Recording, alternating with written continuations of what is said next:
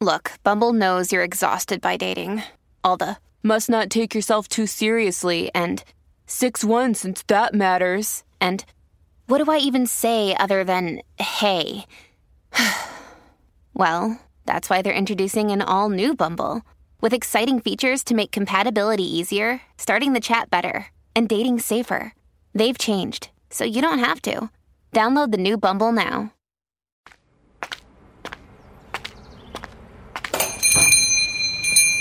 Back again, I see. We love repeat customers. Let me see. What do I have for you this time? Ah, yes. A set of keys. All different shapes and sizes. Some old, some new. Now you might be thinking, whatever could I have use for with a bunch of random, regular looking keys? That's where you'd be sorely mistaken for they unlock a disturbing night of mayhem. Go into escrow for Do Not Go In That House. Welcome to the antiquarium of sinister happenings and odd goings on.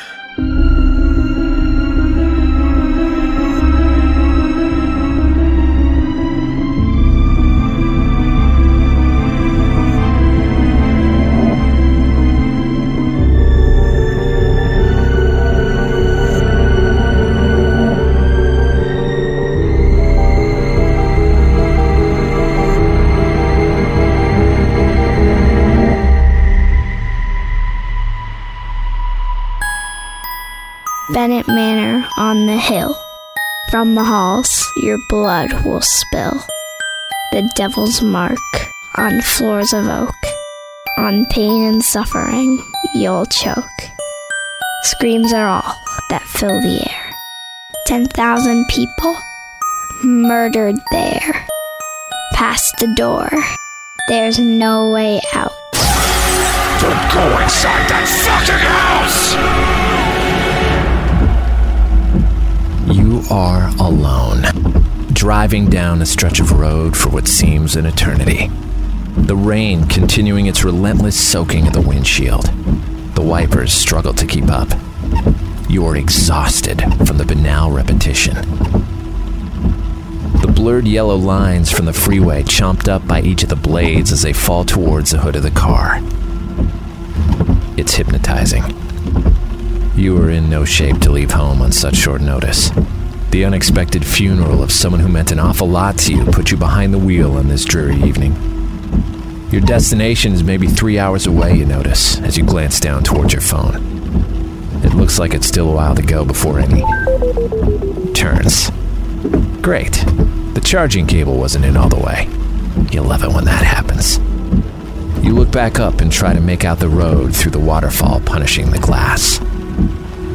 Your eyelids all of a sudden feel like they weigh a thousand pounds. And the cake is the most beautiful thing you've ever seen. It is your 100th birthday party, and from your shoulder blades, an ache beyond anything you have ever experienced. The awful tearing of skin radiates across your back as something fights to emerge from underneath. Blood sprays from fresh wounds as sharp cartilage framing slick tops of oily black erupt from inside you. The attending guests look on in great pleasure. They are all children, their faces being washed with oceans of blood cascading from reptilian wings that are moving slowly up and down on either side of you. They laugh as they raise their hands in the air to welcome you. Hey, you're dreaming! Wake the fuck up!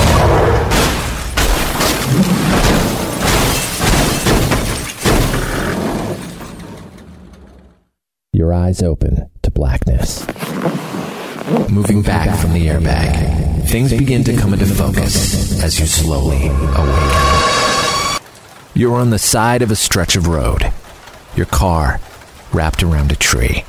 A large branch punctured through the passenger side window had just narrowly missed you. You grab the rearview mirror that is hanging by a broken piece of plastic and see that your face is in one piece. A few minor cuts from the glass is all, but it feels like tiny pellets being shot at you from point blank range. You contort and stretch your mouth. You move your arms across to your seatbelt and unlatch it, gliding your legs over as you open the door and lurch outside. You grab your lifeless phone in the process.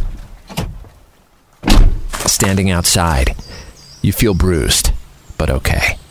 The rain has weakened, the mist causing the blood to run into your mouth with a taste of copper. You survey the area around you, looking away from the wreck of rubber and steel. Up a bit further, you see some lights dangling in the horizon.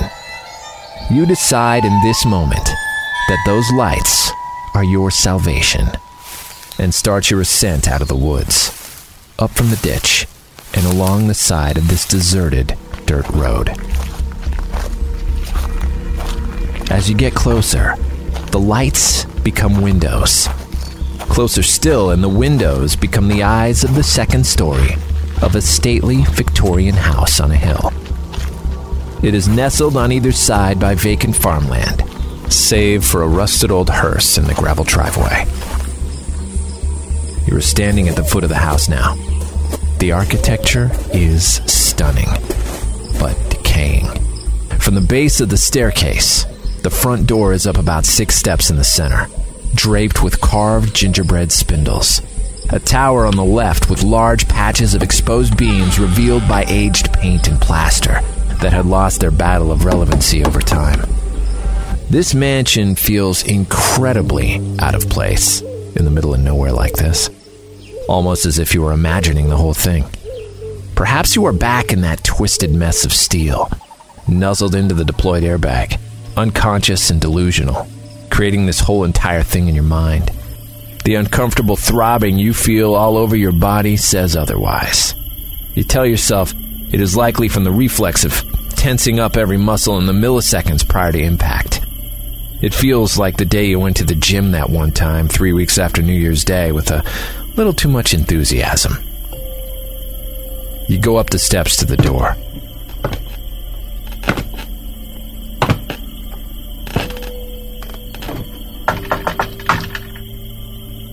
you hear someone approaching.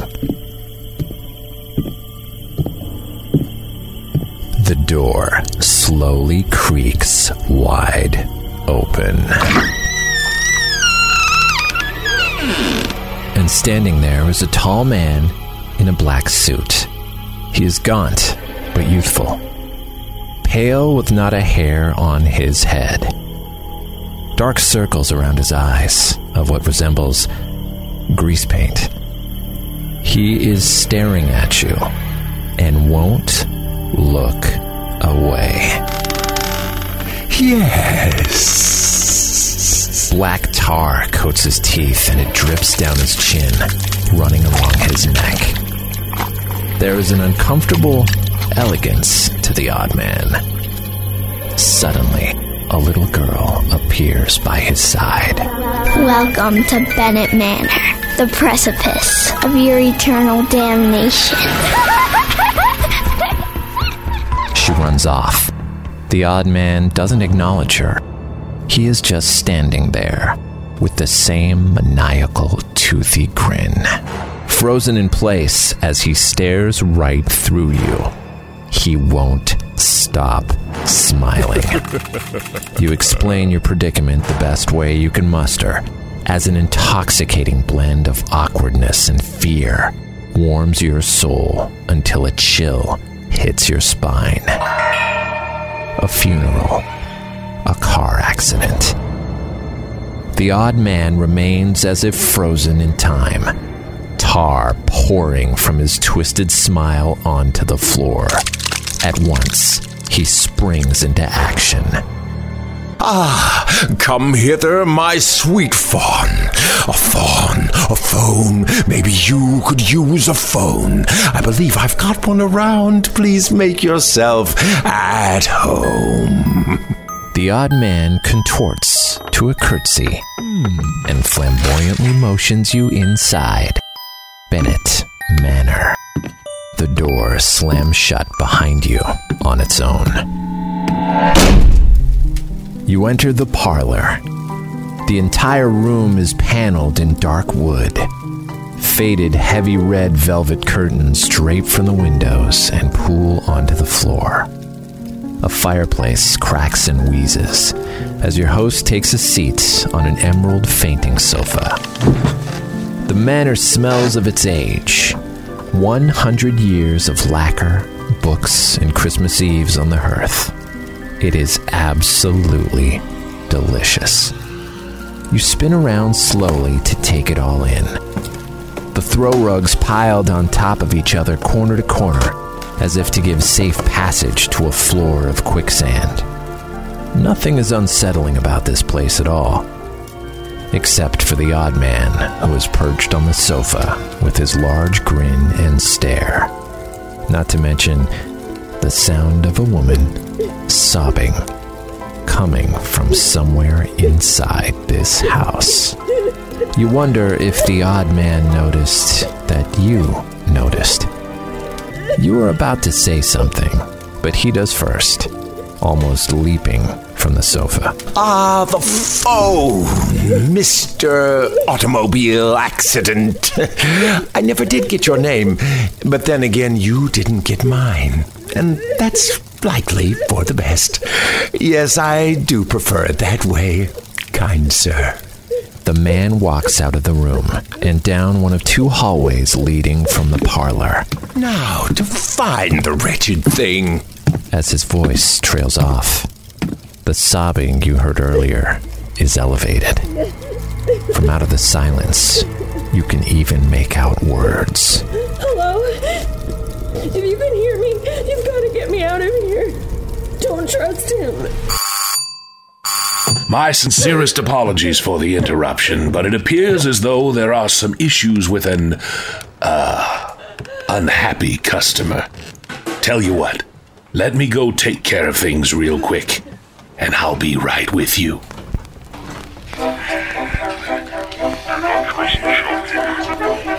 There is an invocation encoded within this audio file. Cease playback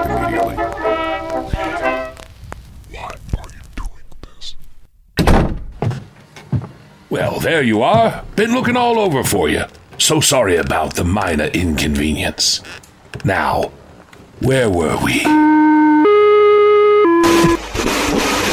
From out of the silence, you can even make out words. Hello? If you can hear me, you've got to get me out of here. Don't trust him. Nerves pump an uncomfortable cocktail of endorphins through your veins as you follow the screams down the opposite hall that the odd man entered. Worn wallpaper, peeling from the walls adorned with flickering candle sconces, light your way as you get closer to the source of the tears. Yes, you're almost there. Second door on the left. Hurry before he gets back. You pass a closed door and approach your final destination. The sobbing has all but subsided as you wrap your hand around the brass lion head to turn it. Inside reveals a 10 by 10 foot room with some rusted old appliances aligning one side of the wall. On the floor, a large pentagram inlaid into the parquet that looked to be as old as the house itself. In the center, a concrete cylinder. From the cylinder is a chain. At the end of the chain is a beautiful woman in a blue dress. There was a clasp around both ankles, her hands shackled together. You've got to get me out of here. That man is a monster. He tricked me to get me to come inside this place. He's done sick, horrible things. We don't have much time. She fights through tears and reaches out towards you, helpless. There's a key. Further down the hall, in the kitchen, hanging on a hook next to the stove. But pay you mind to the butcher. If he sees you, there might be nothing left of you to hold it. You turn back out to complete the terrifying task. But just as you pass the threshold, Wait! Open that cabinet on the other side of the room. she kicks her feet towards it. You run over. Inside, a 38 revolver. He keeps one round in it. If you see him out there, shoot him. And for God's sakes, do not miss. or you will be dragged into a living hell so horrible. Death will be the least of your worries. Julia! You hear a voice bellow in the distance, followed by footsteps quickly approaching her prison. Do you let him touch me! Julia, you know full well we don't talk to strangers. You raise the 38 and point it towards the doorway. The gangly arms of the odd man swing into the room, followed by his bulbous, greasy head. That insane smile turned up so high on the corners now you swear it's cutting into his cheekbones. His teeth are practically invisible. They are oozing with so much slick, dark goop. His eyes quickly widen at the sight of the barrel of the gun pointed at his face. Kindly, sir, you have no idea what you are about to do. You are splashed with the horrid fluid from his mouth as you pull the trigger. The lone round leaps from the chamber and strikes the man in the shoulder. He hits the ground with a thud, unconscious, as blood pours from the wound. Yes! Now get the key! You are frozen in fear. You drop the gun by your side and slowly leave the room and head on to the kitchen. You approach a hulking, windowless, rusted metal door and slide it open. Standing with his back toward you is a massive man in an apron that is stained in red. It even paints his rubber boots that rest just below his knees. He raises a cleaver, and as his arm swings up, it reveals the top half of a human torso on a large wooden block in front of him. It's the butcher. He can feel your presence and swiftly turns to face you. Who is in my kitchen? To the right of you is an old gas stove, and beside it, a hook with a large skeleton key. You lunge and grab it as the blade leaves his hand. It swings across the room and is embedded into the wall just beside you. The torso in front of him rolls onto the floor. The intestines spilling forth like a hundred snakes. You dart back past the sheet metal as the butcher charges towards you. The key drops out of your pocket, clanks onto the floor, and bounces into the room where the woman is chained. You continue running down the hall. You glance back to see the butcher has dropped to his knees and is holding the odd man. Oh no, you've done it! You race onwards to the end of the hall. The butcher gets up to continue the chase. You find yourself in a dead end as he quickly approaches you. You notice the panel in front of you is recessed in the shape of a door. You instinctively reach out your hands and begin feeling the walls, hoping for a way to make your hunch a reality. You feel a latch under the lip of the wainscot. You squeeze it as the wall pushes open. You stumble into a dark room. As you close the panel behind you, you notice a deadbolt and slide it shut. The door shakes twice to the butcher's struggle as the footsteps walk away. Just as you turn around to take in your surroundings. Wake up! The pain on your head is so intense. You fight through the grogginess to realize you're strapped to a dentist chair. Tufts of stained orange foam pokes through in patches between your legs. You can feel the stale, foul air hit your teeth and pierce your lungs, making you want to vomit. You do. Bile cascades out of your mouth quite easily as you feel metal armatures holding it open. You realize you have been fitted with a cheek retractor. That's when you hear the drill. You fight to escape. The leather straps on your arms just seem to tighten. Your legs won't move. Standing in front of you is a. Well, you could only really describe it as a creature. It is wearing blue scrubs, smeared in yellow and orange, a mix of dried blood and vomit. Its face is scarred and oozing. Tiny black sunglasses cover its eyes. Its mouth gapes open, displaying rows of sharp fangs. It emits a terrifying scream. You are shaking in fear as the creature approaches with the rusted drill. It is standing over you now, and there is nothing you can do about it. The tool pierces your gums and bores into your flesh. The pain nearly knocks you out instantly, but you fight to hang on. The beast hurries back to a small metal table and grabs a pair of what looks like pliers. They grab on to one of your front teeth as it is slowly pulled loose. A long string of nerves follow along and snap as the tooth is extracted and dropped onto a pan. The beast seems content and grabs a thin steel wire, returning for more chaos. You pass out and come to again in seconds. The monster wedges the wire in between two of your teeth and slices into your gums. Your mouth full of the taste of blood as it pours out of you, soaking your clothes. It pushes the wire deeper and makes another awful sound. All of a sudden, you feel the weight of the beast press towards you, pushing you into your seat. You can see the shiny steel of the butcher's cleaver resting in the back of its head. With a gasp, a rush of air leaves its mouth, and you can feel the hot, pungent air on your neck. Standing there now is the woman. She begins to unstrap the leather belts that hold you in place. We must leave now. Spit and gore trails from the mouth to the metal gear as she removes it from your head.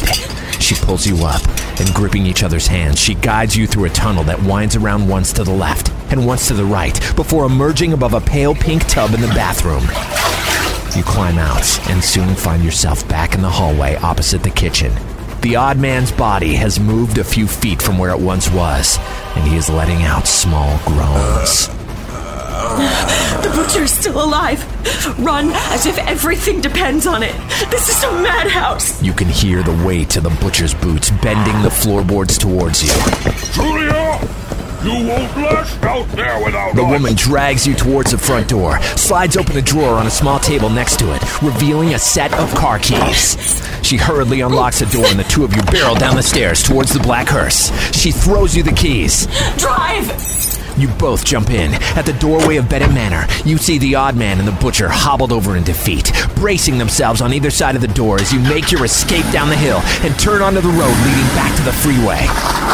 Adrenaline is pumping through your body. It seems after an eternity, you are still struggling to catch your breath and regulate every function in your body again. You are speechless in shock.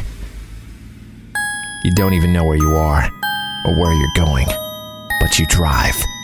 Your passenger, the beautiful woman in blue, is fast asleep, her dark hair resting on your lap. The sleeve of her dress falls towards her as she shifts suddenly and falls back into slumber.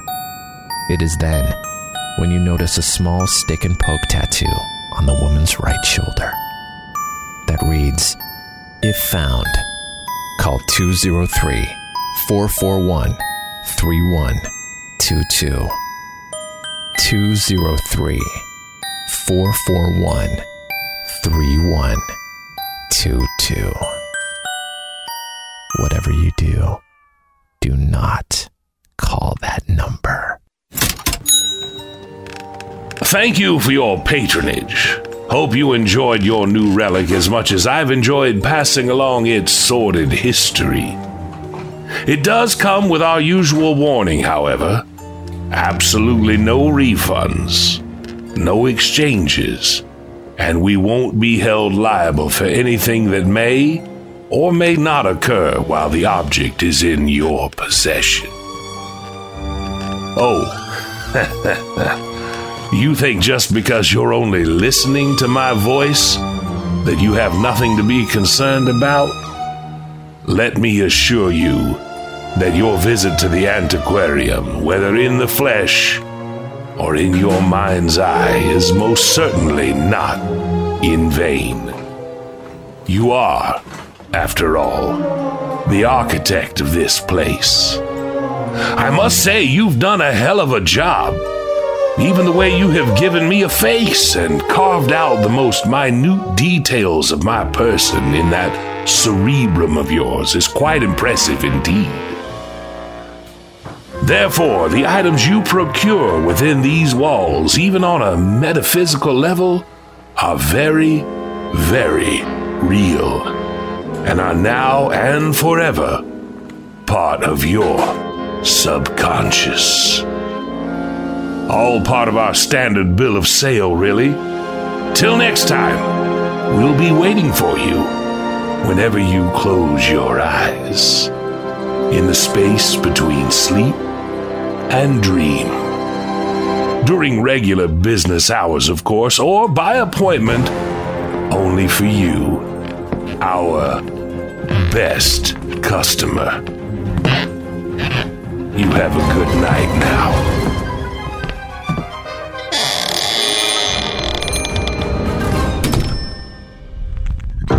The Antiquarium of Sinister Happenings, Lot 010. Do not go in that house. Written by Trevor Shand. Featuring Trevor Shand as the narrator, Nils Frykdahl as the odd man, Addison Peacock as the woman, Stephen Knowles as the butcher, Jade Shand as the little girl, Stephen Knowles as the antique dealer. Engineering, production, and sound design by Trevor Shand. The Antiquarium of Sinister Happenings is created and curated by Trevor and Lauren Shand. Theme music by the Newton Brothers. Follow us on Instagram and Twitter at Antiquarium Pod. Call the Antiquarium at 646 481 7197.